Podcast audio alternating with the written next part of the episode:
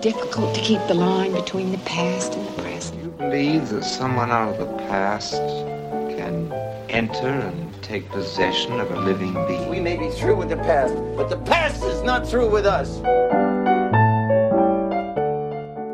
Welcome to the Next Picture Show, a movie of the week podcast devoted to a classic film and how it shaped our thoughts on a recent release. I'm Keith Phipps, here with Genevieve Koski. And Scott Tobias. Tasha Robinson is absent this week, having disappeared into the New York underworld, possibly never to be seen again. Here on the Next Picture Show, we believe that no film exists in a vacuum and that all culture is more interesting in context. So every other week, we get together to talk over a classic film and consider how it relates to a current movie. This week, we've got two depictions of loneliness and spiritual isolation, both written by the same screenwriter. Scott, can you tell us about these movies? Sure. Director Martin Scorsese made his breakthrough with the 1973 film Mean Streets, which found in the New York neighborhoods he grew up in all the drama, danger, guilt, sin, and romance life has to offer. After venturing west for Alice Doesn't Live Here Anymore, Scorsese returned to New York, teamed up with screenwriter Paul Schrader, and intensified the New York as dreamscape approach of Mean Streets to depict the alienation and madness of Vietnam vet Travis Bickle, played by Robert De Niro. Scorsese and Schrader would work together again, but Schrader would soon launch his own directorial career with Blue Collar in 1978. First Reformed, one of the most acclaimed films of Schrader's career, is now in theaters. In like Taxi Driver, it focuses on a man whose despair drives him to consider some dire actions. On the first episode this week, we'll revisit Taxi Driver, then, later this week, we'll discuss First Reformed, what unites the two films and what separates them.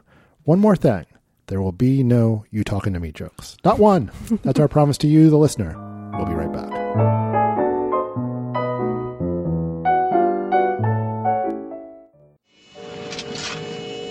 People do anything in front of a taxi driver. I mean, anything. People too cheap to, to rent a hotel room. Oh, driver, hurry up, will you? People want to embarrass you. It's like you're not even there. It's like, you know, like a taxi driver doesn't even exist. This city here is like an open sewer, you know? It's full of filth and scum. I think I know what you mean, Travis. But it's not going to be easy. How do you guys get to be a Secret Service man? What? I was just curious because I thought maybe I'd make a good one. Hey, what kind of guns do you guys carry? 38s, 45s, 357 Magnums, something bigger maybe. Hi. I'd like to volunteer. Why? Why? Because I think that you are the most beautiful woman I've ever seen. The taxi driver is looking for a target. Getting ready. Getting organized. Preparing himself for the only moment in his life that will ever mean anything. How much for everything? 350 for the Magnum, 250 for the 38, one and a quarter for the 25, 150 for the 380. That taxi driver's been staring at us. You talking to me? You talking to me? I don't know who's weirder, you or me. You talking to me? Then who the hell else are you talking? Talking to? Well, I'm the only one here. I don't believe I've ever met anyone quite like you. Oh, yeah? You will never see a more chilling performance than this. Robert De Niro in Martin Scorsese's Taxi Driver. When Taxi Driver made its way to television in the late 70s, it played with the following note attached to the end credits. To our television audience, in the aftermath of violence, the distinction between hero and villain is sometimes a matter of interpretation or misinterpretation of facts. Taxi Driver suggests that tragic errors can be made. The filmmakers. It's an opaque statement that seems to nod to some of the controversies that started to swirl around the film upon its release, and which still swirl around it. A famous Mystery Science Theater 3000 bit concerns a two star review of Taxi Driver featured in Leonard Maltin's movie guide, once a fixture on every movie lover's coffee table. It concludes To some, Scorsese and writer Paul Schrader's perception of hell as a crazed taxi driver's vision of NYC was brilliant. To us, this gory, cold blooded story of a sick man's lurid descent into violence is ugly and unredeeming. Scorsese's director's note seems like an unnecessary nudge, telling viewers how to interpret the film. The Maltin review is well outside the consensus opinion of a film that won the Palme d'Or at Cannes that year and has since been widely hailed as one of the greatest movies ever made. But neither is entirely off base. The New Yorker taxi driver is a kind of hell, but it also has a dark allure, even as it confirms our worst fears that in a godless world, nothing can be forgiven and everything is allowed. For Travis, it's a place of unchecked loathing. He claims to wish for a real rain to come and wash the scum off the streets, but without that scum, who is he?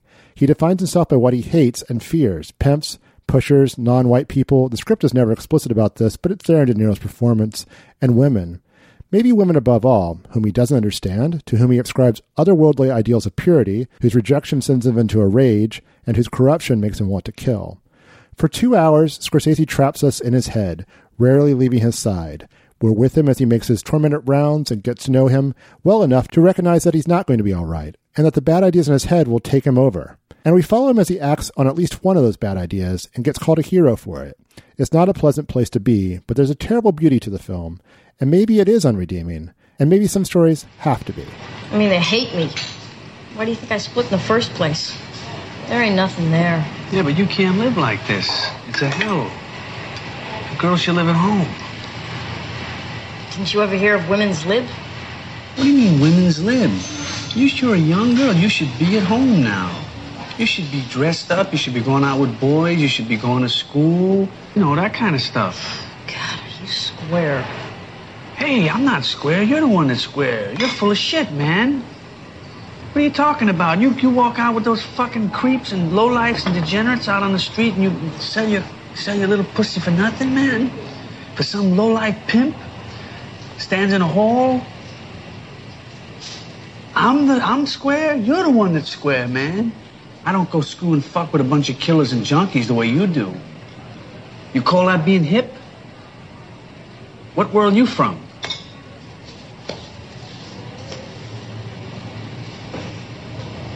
A killer? That guy Sport's a killer. That's who's a killer. Sport never killed me. He killed He's a. Libra. He's a what?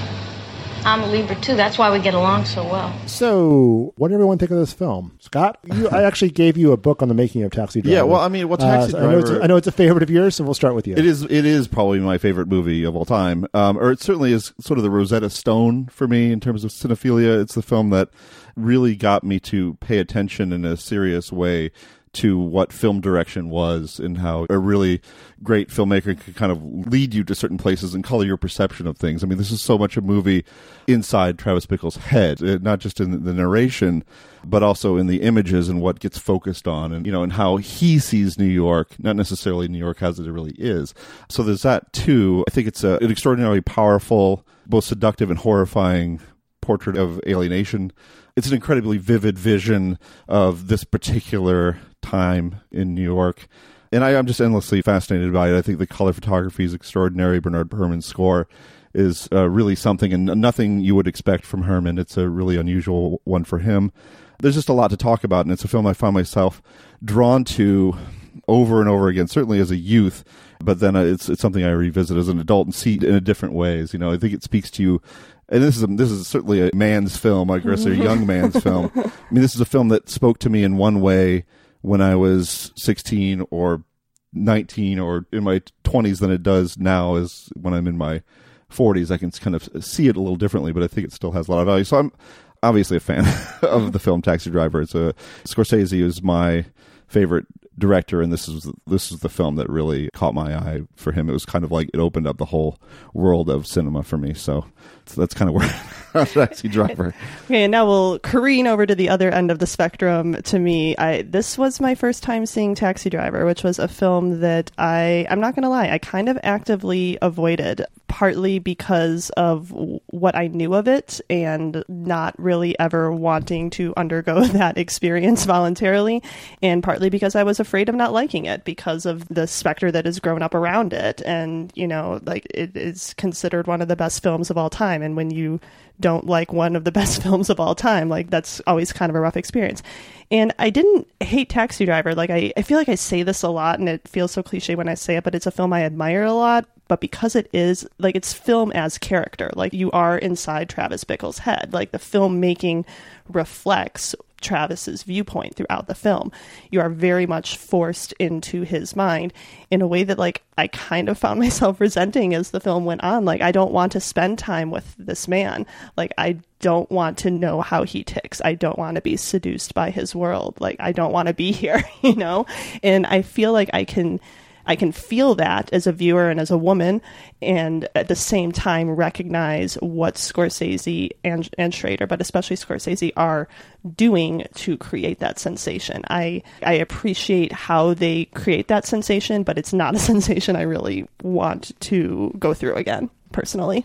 Yeah, I mean, it is staying very close to a man as he falls apart and doesn't really have it together to begin with and just completely falls apart by the end. Yeah.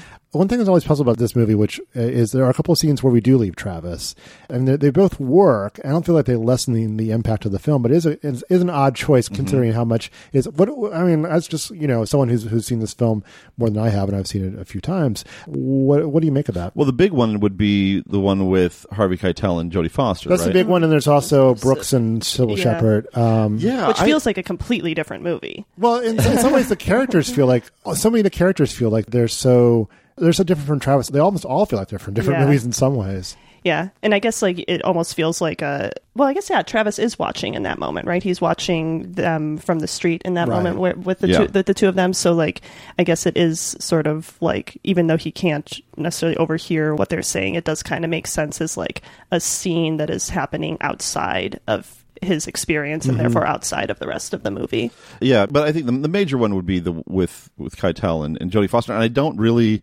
have a good rationale for why it's in there um, because I don't think it's one of those moments that calls attention to itself in the way that, say, the famous shot away from him when he's making that phone call to uh, Cybill Shepherd's character. I mean, that shot you you know you know what was being articulated there, but I think there just must have been a sense that this scene was needed to establish the hold that Keitel's character Sport has over Foster's character Iris, and they felt uh, uh, there was maybe a feeling, and probably a, g- a good feeling, that this was needed to give depth and dimension to the movie. But it, it does kind of break from what I think is a very disciplined movie otherwise in terms of you know sticking to Travis's perspective in uh, holding us in that uncomfortable place. I think it's also necessary to add complexity to Travis's motivations and desire to save Iris and like I mean I'm in no way suggesting that like Iris is in a good situation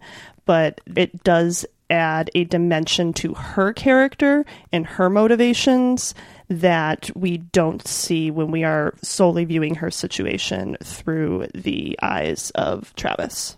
So it's something we touched on a little bit before, but there's a dark romanticism to this movie that it, maybe it's just my interest in the period and everything, but I, I, I want to like wander around these streets. I, I mean, is it just me or, or is it, I'm looking, Genevieve is looking at me It's like not I'm me. crazy. It yeah. sure is not me. Uh, but I, I, I've known you guys long enough to to know that this is an era you feel you know drawn to. So Well, it's like I was, I was thinking about the first episode of The Deuce. Yeah. and like Yeah, that, oh, yeah. That rundown you know, section where all the prostitutes hang out, but it's also where all the movie theaters are. It's like, yeah, I, I kind of want to go see the bird with crystal plumage. Yeah, or, uh, or cross the street and see the Eiger sanction in this. That's Yes, the, that's yeah. the movie that's playing across the street from sometime Sweet Susan, which is the movie that Travis takes. I've, um, I've seen one of those, and it's not the porn film. Betsy. I Eiger Sanction is a pretty fun movie. Yeah, it, uh, Clint Eastwood directed that one. Um, but uh, they're both around in 1975, which is when the film was was Mm-hmm. shot. And I think it's something. Uh, I don't want to digress too much, but I think it's important to note because I mean, even when I s- first saw this film, it was like, how ridiculous is Travis to take Betsy to a pornographic film? But then at the time, that was when porn was kind of in vogue. Like it was legitimately something that couples went to see. Maybe not on first. Yeah, not a maybe not- Yeah. You know, first even date. if you're if you're that freewheeling, I think even 1975 uh, when it was shot, um, you know, that's not a first date activity. Well, and also like that is not necessarily the motivation behind Travis going to see these films. Like Travis watches pornography out of some weird twisted I don't I don't even know if it's shame or just a perversion, but he's not seeing pornographic films like for the same reason that like swinging couples in the 70s may have been going to see mm-hmm. pornographic films. Mm-hmm. I don't think. I mean, I have not spent as much time uh, with Travis over the years as you have, Scott, uh, but That's just it. I mean, I've seen this movie multiple times, and you know, I'm locked into like the cold logic of his downward trajectory, but I don't necessarily even know what makes I don't know. I don't necessarily. It's much time I spend in his head and, and hear him talk. I don't necessarily, you know, has he ever been with a woman before? Does he have? Did he used to have friends? We don't know anything about his past. And I mean, this is obviously bringing in context that is way far removed from the era in which this movie was made, but it was definitely on my mind watching this film, which is the the incel movement, Sure. the, in, Mhm. involuntary cel- celibate movement uh, that has resulted in some horrific acts of violence in the last few years, and like it just. I think another reason that I stayed away from Taxi Driver for so long is that the perception I have of certain people who really, really love Taxi Driver, the people at this table excluded.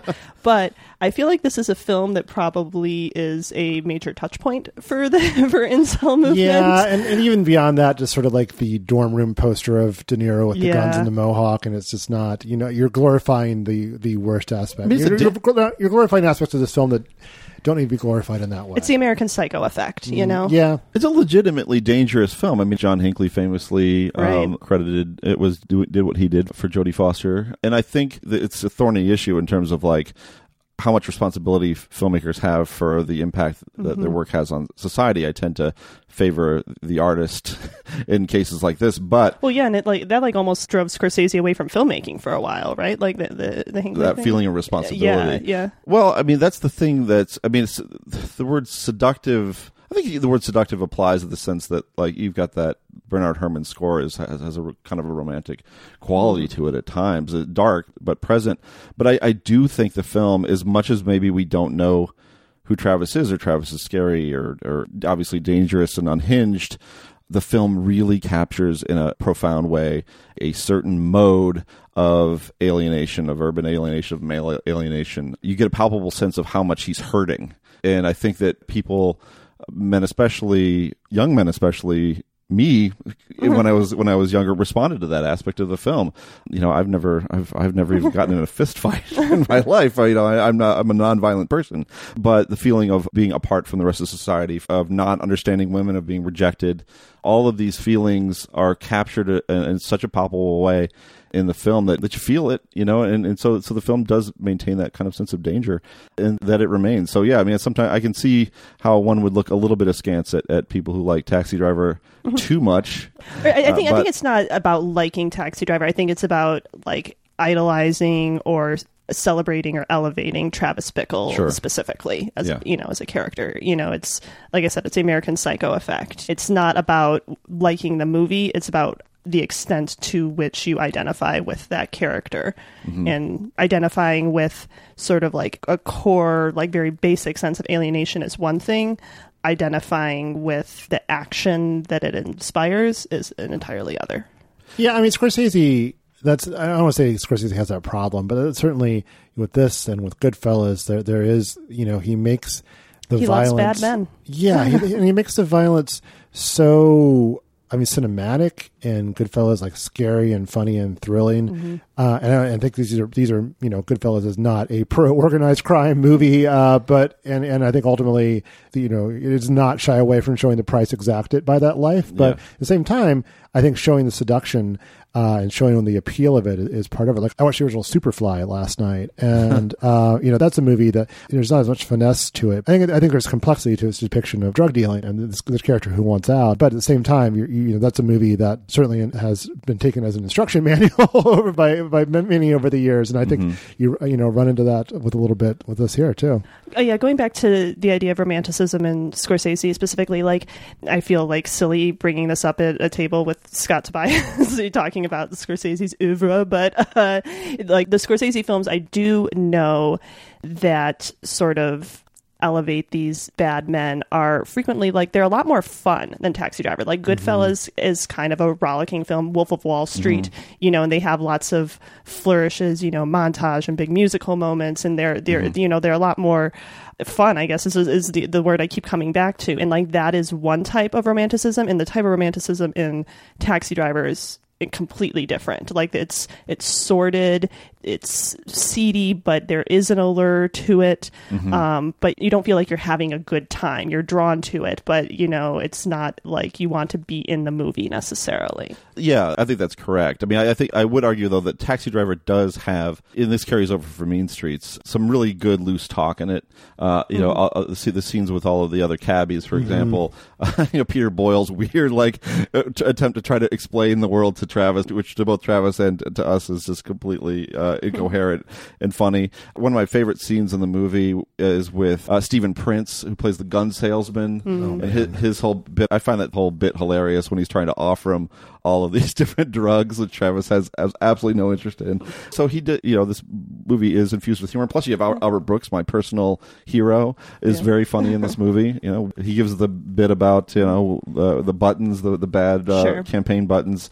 He's Yeah. a, he's a funny presence in the movie. I think I'm thinking more filmmaking than the the Oh, writing. You're, you're totally you right. know? I, I Yeah, don't want to defend yeah. it. I, I think it's got moments. It's not completely humorless, and it really helps to have a couple of moments, Right. like, uh, moments of of lightness, I guess, or comedy or dark comedy. In Yeah. it. But um, it is not, as you say, it's not an enter- entertainment in the way that Goodfellas is. May 10th. Thank God for the rain, which has helped wash away the garbage and the trash off the sidewalks. I'm working long hours now. Six in the afternoon to six in the morning, sometimes even eight in the morning. Six days a week, sometimes seven days a week. It's a long hustle, but it keeps me real busy. I can take in three, three fifty a week, sometimes even more when I do it off the meter.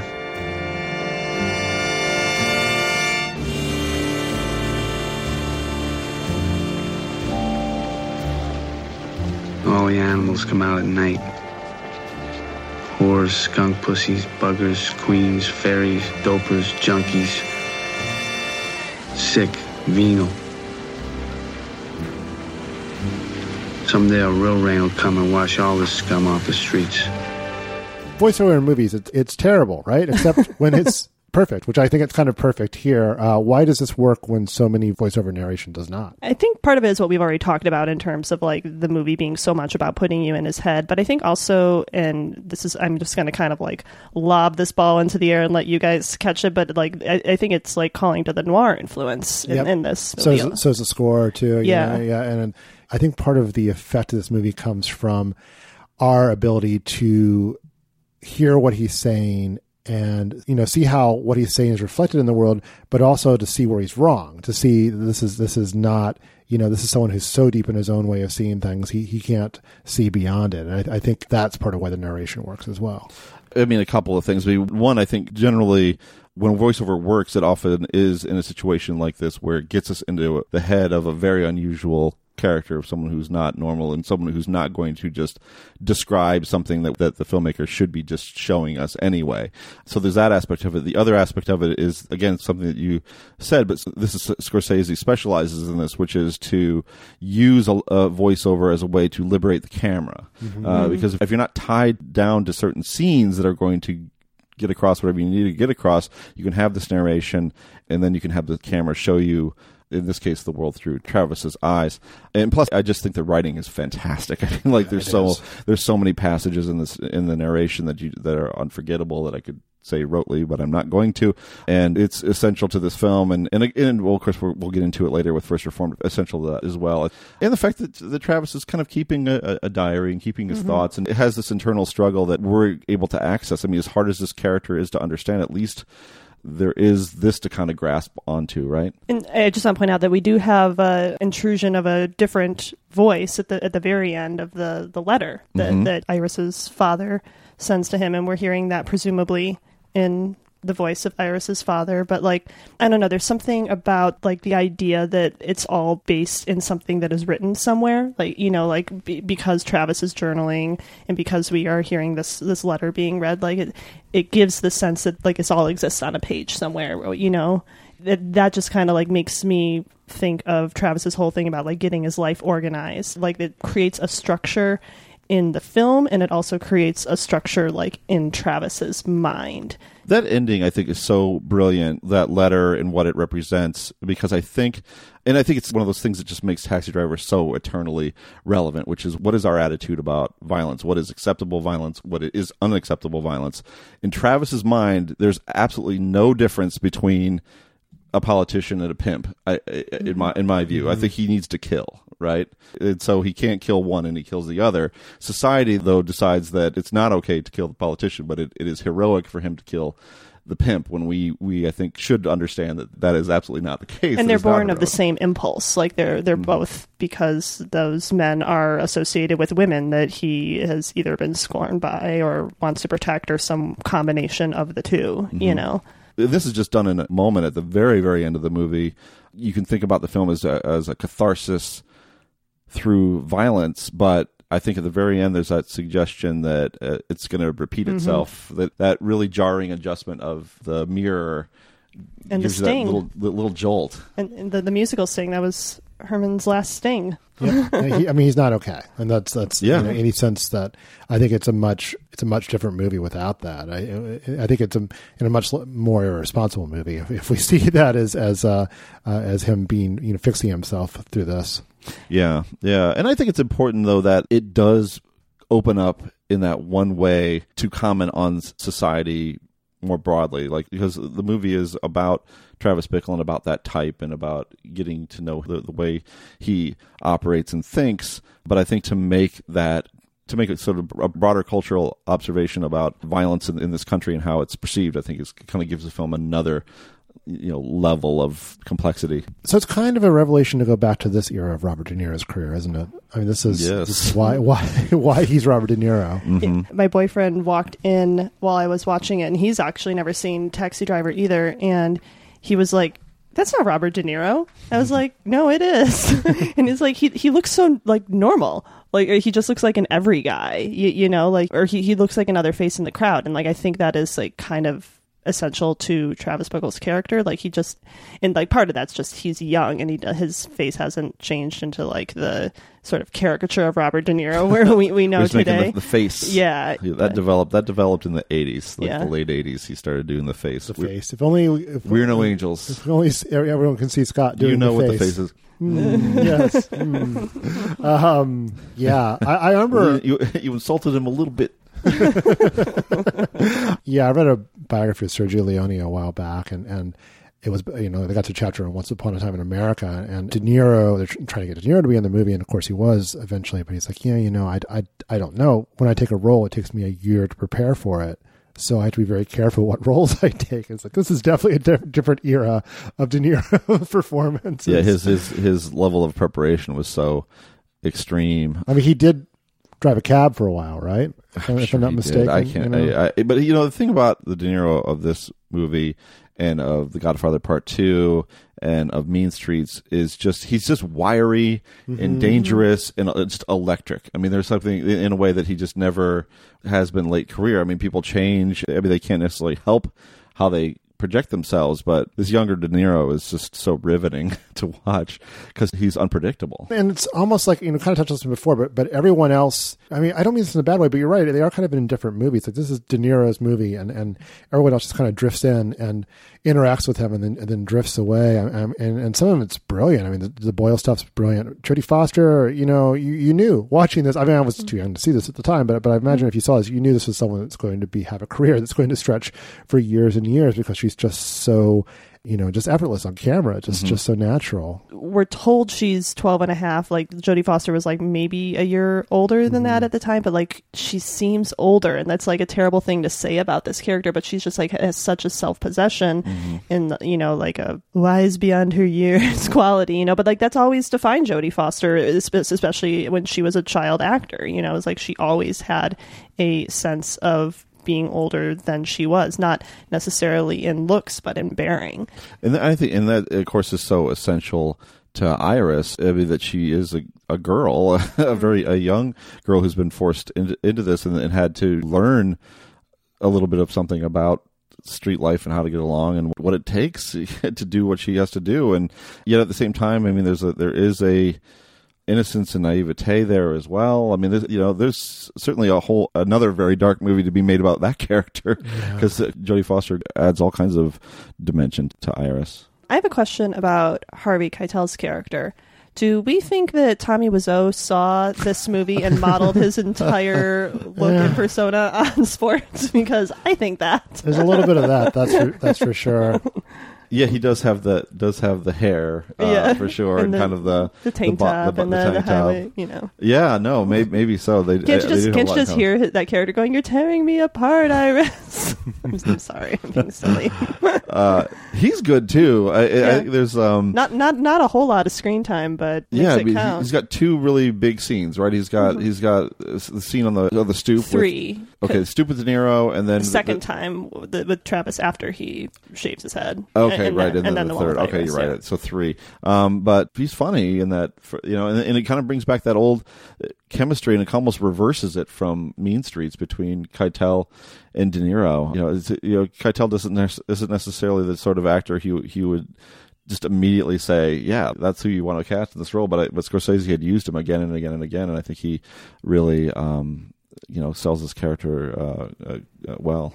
And of course, Scorsese himself makes an Mm. appearance in per- perhaps the most vile character, uh, or vile bit character, I should say. And uh, like, Yeah. what what do we think the thinking was there in terms of him giving that role to himself to do in this movie in particular? I, I think it he just necessity. I I mean, the, I don't want to bring in the extra textual, but I think it was Oh, do like you know? I think it was like, well, we really don't have any anyone for this role. I'll do it myself. Yeah. Um, but I, I think it's he casts himself pretty well in the sense that he's just he had that Mephistopheles look going with the beard, and just you know he has that that Scorsese manner of speaking, which I don't think people were familiar with at that time. But uh, but of course, the other weird thing about it is is that Scorsese makes a, a, an appearance earlier in the film. Do you remember? Like Mm. he's he's I he's if I've ever sitting he's sitting on he's sitting outside the Palantine campaign Oh. offices that when Cybill Shepherd's introduced in that slow motion and he kind of picks his head up and it's Scorsese. Oh, so I've never picked up on that. yeah, actually. yeah, and I, and I don't think we're necessarily supposed to believe that they're the same person, Sure. but it is Scorsese in both instances. Yeah, I mean, I think i if you know, not knowing the actual reasoning behind it, it just strikes Scorsese strikes me as someone who's just going to dive into the deep end of any film he's making, and and if it's it's a plunge into the dark heart, he's going to be the darkest part of that dark heart uh, of of New York City. Yeah. I also never know is he serious or is he is, is he just talking?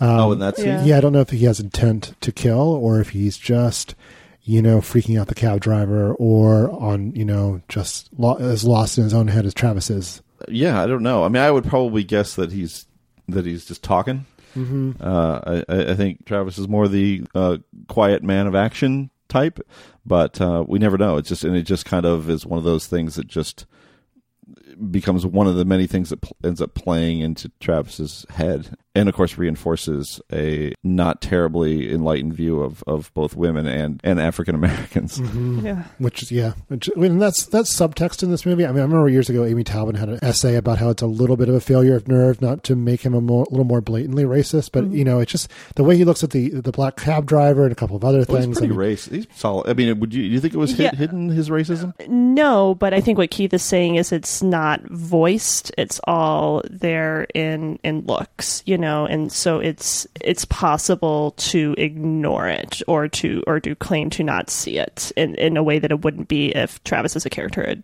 engaged with that. Yeah, and I also more. think it's a little bit less a failure of nerve than kind of true to the times. Like I think he's mm-hmm. someone who's with it enough to know that being racist isn't acceptable, and he's not going to admit that part of himself out Well, loud. and I mean, he does have that line about like he'll drive anyone, and you Yeah. know, it, it's like within the hierarchy of badness he. Because I mean, Travis despises everyone. Like he he drives everyone, and he despises them all. But there seems to be an implied like hierarchy of evilness, Mhm. like within this like hell that he sees himself in. Well, and, and black people are presumably like even worse by virtue of being black. And he's pretty in loose his with eyes. In his eyes. Yeah. Yeah. Let's clarify this. These are not Genevieve Koski's views. And like he's pretty loose with the homophobic slurs too, which were more socially acceptable at the mm-hmm. time. Had he? Well, I guess he would have been out of he wouldn't be, have been to prison. He probably would have been reasonably happy that uh, Times Square was transformed as it was, even though it deny would deny him certain pornographic movie houses. Just this general idea of the scum or low life or something. People that the streets need to be cleaned up. I don't know that he would though. Like I said in, in before though, I, I think this is someone who is lost without something to oppose. Yeah. You know, I think this is someone who you know is is defined by what he's not and there's a lot of others in his life. There's a lot of othering uh, uh, of the world and, and what he does and, and that's almost everyone that's not him. Yeah and of course he he is also a low life porn movie frequenter who Mhm. you know who, who uh, i think other others would look at askance. Sort of another implied but maybe not engaged with to the extent it could be like he is a Vietnam vet, right? Mhm. Like we're that, that's not that's never actually explicitly said. We know he was a Marine, but we didn't necessarily know that like he served in Vietnam. I think right? it's safe to assume but yeah Yeah, I think we can assume or infer that that is perhaps coloring his view of the people he interacts with and the the world that he is moving through. Yeah, I and and I like I like how it's how it's just you find out that he was honorably discharged from the Marines uh, in the interview sequence at Right. the beginning of the movie, and it kind of leaves it at that. And I think that you could you know just describe him at least at a even at a start this this starting point as being a tremendously damaged person uh, and, and connect that damage to uh, things that he you know saw experienced did in Vietnam and so maybe this is also a movie that is speaking to a certain type of person that was coming back and couldn't shake uh, some of the experiences that they had when they were in Vietnam So, kind of winding things down a little bit, but but um, what is the scene? Uh, leaving out the you talking to me scene. Mhm. Uh, what is the scene that comes to mind when you think a taxi driver? That kind of defined the movie for you. I'll just I'll just say the the massacre at the end, like Yeah. the, the the God's eye the God's eye view and that whole sequence. I, I mean, obviously, it's sort of the bravura sequence of the film, you know. And I having only seen it once, it is what sticks with me. Mhm. And then I would also say the the scene in the uh, theater with Cybill Shepherd's character and just the the discomfort on both ends, but especially on hers. Like that was, you know, I, I talked a little bit about feeling a little resentful of being like forced to empathize with this person who I didn't want to to empathize with throughout this movie, and like that was a scene where I like had a another touch point to like you know and, and still experience those uncomfortable feelings but from a, a stance that i understood a little more as a viewer you know and so that scene felt very visceral to me Mhm. because of that. For, for, Betsy's point yes of view. yeah for betsy's point of view. Uh, yeah, for me, it's hard to identify any one moment because the because the film's so so effective overall, and it, it kind of changes from bit to bit. I mean, I think the hallway shot is it's just so striking that that choice. I mean, given that we are we are going to later see in extraordinarily explicit detail this massacre that occurs, for Scorsese to use to find this moment so painful to watch that he's going to turn away from it, that he, the camera's going to track uh, off of the hallway while this relationship ends for Travis is a very uh, striking choice and, and something worth uh, thinking about. So there's the, there's that moment. Other ones, keith do you have Yeah, one? I, mean, I was thinking I mean, just the driving scenes in general and the voiceover, Mhm. and, Yeah. and and you know, it's such a signature shot. You know, if you you boil down Scorsese's filmography to a few sequences, I mean, just that would be one of them for me. I remember um, I reviewed the pilot of, of Vinyl, which Scorsese directed, and there's long scenes of that of driving around this recreated '70s New York. It's like, oh, it's Scorsese driving around '70s New York again. I didn't Yeah. see any more of that. Um, but I, I'm. I keep thinking of the scene where he knocks over the TV. That's the Oh, that's the yeah. other one. That Yep, is that yep, is that yep. is- I mean that is someone who's just checking out on the world, you know, in, in any sort of pleasure he once took in it. It just it is. You But know, that seems to shock me. him too, though. I mean, Yeah. it's shocking for us, but I think it's not. His reaction to that is he, he's startled when that when that happens. He's, Yeah. he's sort of kicking it back. In the the other TV watching sequence of you know American Bandstand, I don't know what the song is that is. Late for the Sky by Jackson Browne. Yeah, I just I thought I think that's a really kind of uh, beautiful scene too. And there's Uh, like a pair of shoes that he's focusing on? Like, or like, Yeah. what, what, I, I don't understand like what was happening there. There's like an abandoned pair of shoes in the middle of the dance floor. Yeah, I don't know. Has, has that has been, that been explained? I, I I noticed that. I never, yeah, not not. I noticed that too this viewing, and I want I wondered what the significance of that was. But I just yeah, I mean I, I think you're right. The, a lot just the driving scenes, getting that getting that sense of what New York looked like. I mean, just him walking around at the beginning. You've seen it on posters and books and clip reels. I mean, this is uh this is kind of a forgotten New York that he. And to me, it's just the look of the 70s Mhm. is so defined by Taxi Driver. And New York at that time, you know, at a low a low point in its history, and uh, not to rebound for a little while either. Yeah, yeah, dirty, violent, etc. and lost too. I mean, this is not a place we could, you know, you can you can go to these these blocks and you won't see anything like this anymore. Um, well, we could stay here and talk about Taxi Driver all night, but uh, I think we'll wind down this individual discussion. We'll come back to it with the next episode when we link it to our other film. So we'll, we'll be back in a moment with feedback.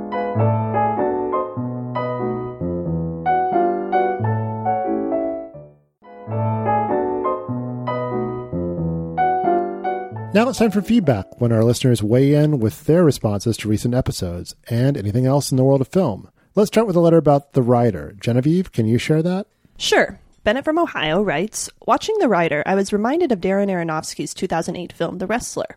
From the protagonist's theme, story, documentary like camera work, and even the title, I couldn't help but wonder if The Wrestler was an influence on Chloe Zhao's film. Randy the Ram Robinson and Brady Blackburn both have to leave the sport they love for health concerns.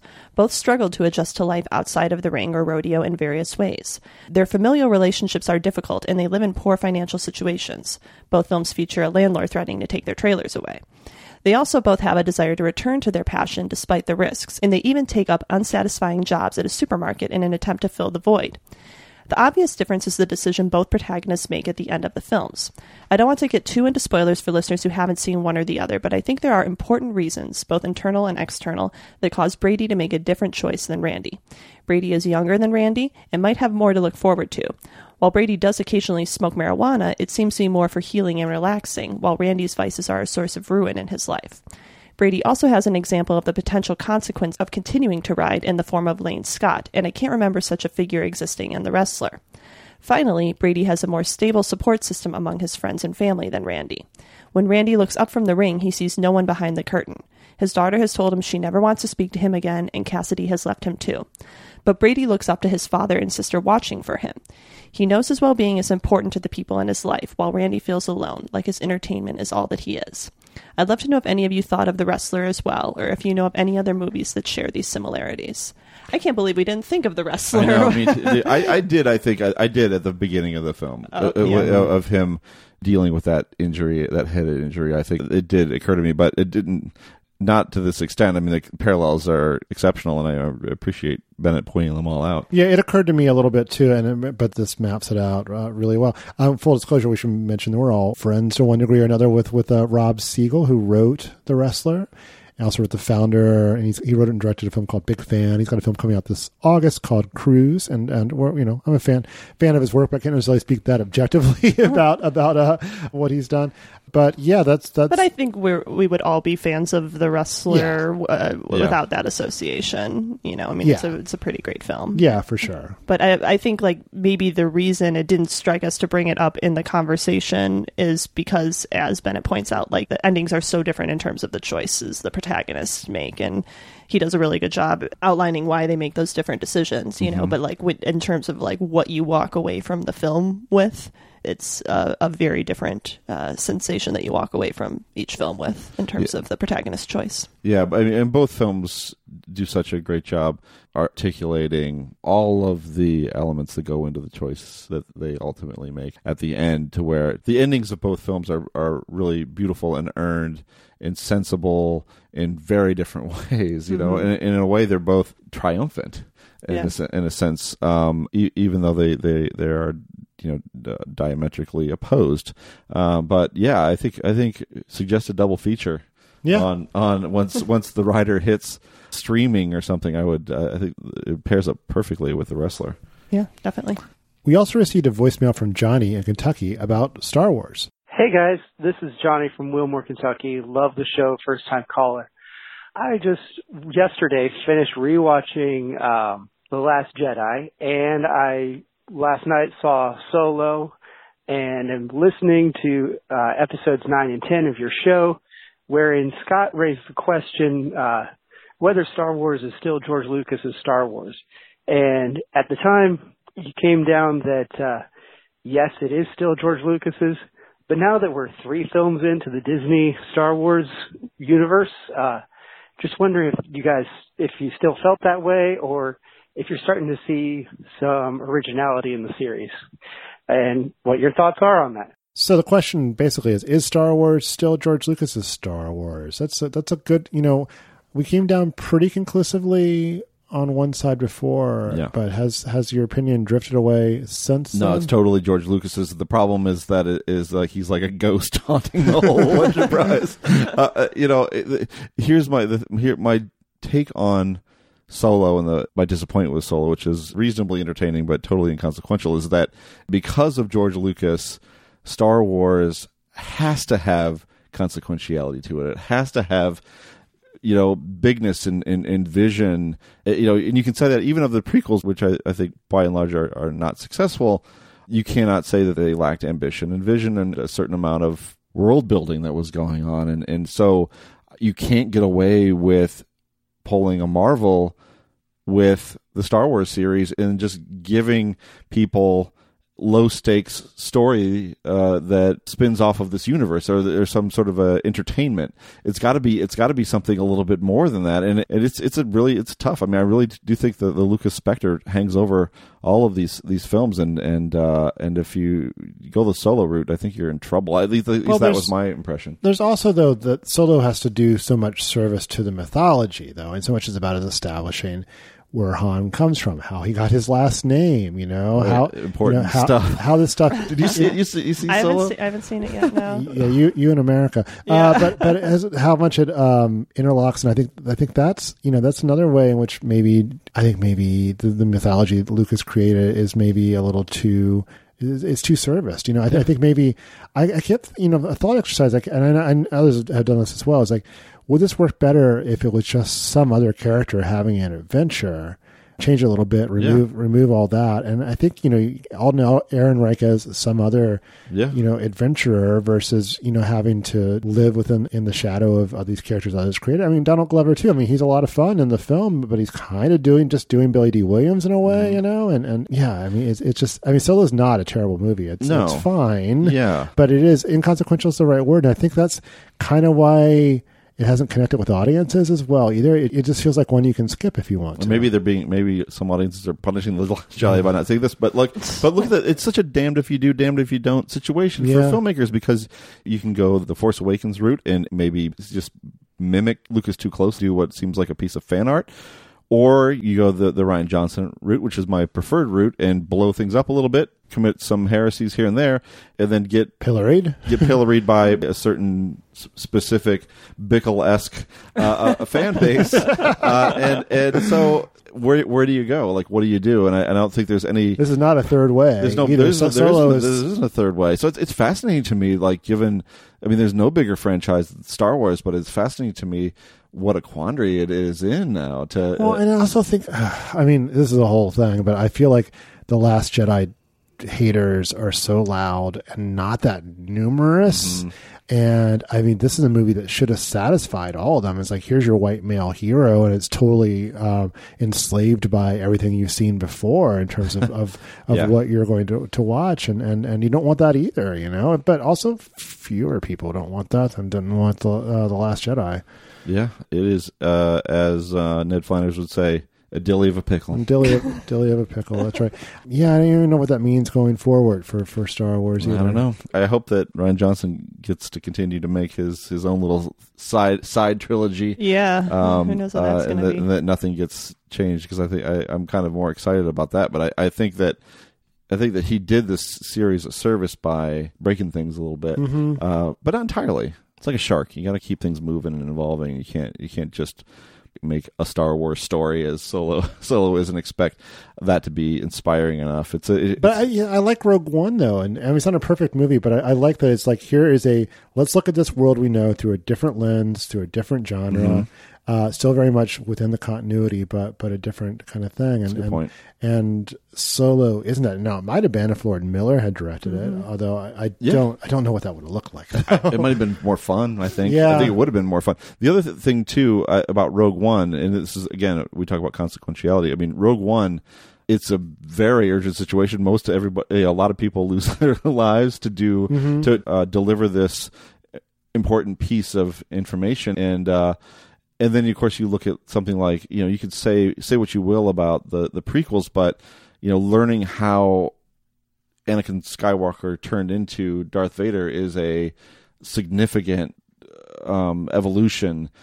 Learning how Han Solo got his last name, that's what is that? You know, Mhm. that's just not. It's just such a piddly little thing to Well- to ha- include in the movie. We also learned how the Millennium Falcon lost that little wedge in the middle. That was that was that's important to, to, to information as well. Yeah, I mean, I just Hmm. okay. I mean, that's fine. That's fine. But it's just I don't think it's going to cut it. Lando Uh, has so uh, Lando has a cape room. So uh, you know. George Lucas is like, you know, he's the ghost. He's the, he's the ghost that is haunting this whole thing. I suspect Lando has Lando's cape room, which is a pretty funny gag, and it's probably from the Lord Miller things, but it also kind of played like, you know, Lando's cape room was kind of the navel of this franchise, and just kind of let's crawl deeper inside that. Like Yeah. we'll explore the most minutia, you know, the little bits of minutia. Anyway, uh, Solo, Star Wars story, playing in a theater near you. Uh, so that For a little up- while. Yeah, that wraps up our feedback for this episode. We always appreciate when our listeners share their thoughts, their recommendations, and anything else film related. To reach us, you can leave a short voicemail at 773 234 9730 or email us at comments at nextpictureshow.net. We may feature your response on a future episode or post it on Facebook for discussion. That's it for this episode of The Next Picture Show. In part two, we'll bring in First Reformed, Paul Schrader's latest. It's not about a taxi driver, but we found it has a lot in common with that movie. Look for that later this week, or better yet, subscribe to The Next Picture Show on Apple Podcasts, Spotify, or your podcatcher of choice. Find us at nextpictureshow.net, follow us at facebook.com slash nextpictureshow, and follow us on Twitter at, at nextpicturepod, so you'll always know when a new episode drops. Until then, remember, every muscle must be tight.